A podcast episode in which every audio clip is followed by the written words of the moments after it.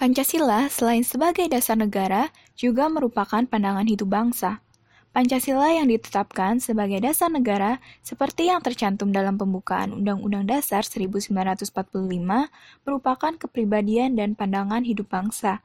Hal ini mengandung makna bahwa dalam Pancasila mengandung jiwa yang luhur, nilai-nilai yang luhur, dan syarat dengan ajaran moralitas.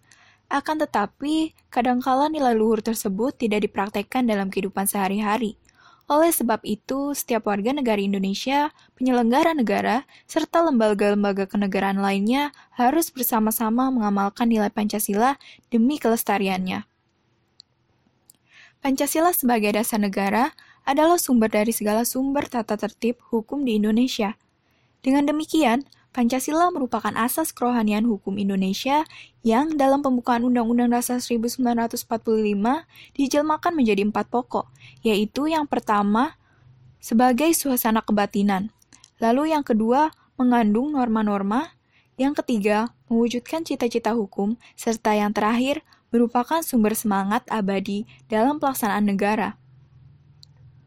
Urgensi Pancasila sebagai dasar negara.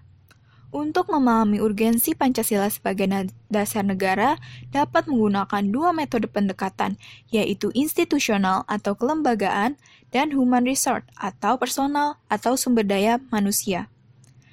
Pendekatan institusional yaitu membentuk negara yang bersumber pada nilai Pancasila sehingga bangsa Indonesia memenuhi unsur sebagai negara yang modern, yang menjamin terwujudnya tujuan negara atau terpenuhinya kepentingan nasional yang bermuara kepada terwujudnya masyarakat yang adil dan makmur.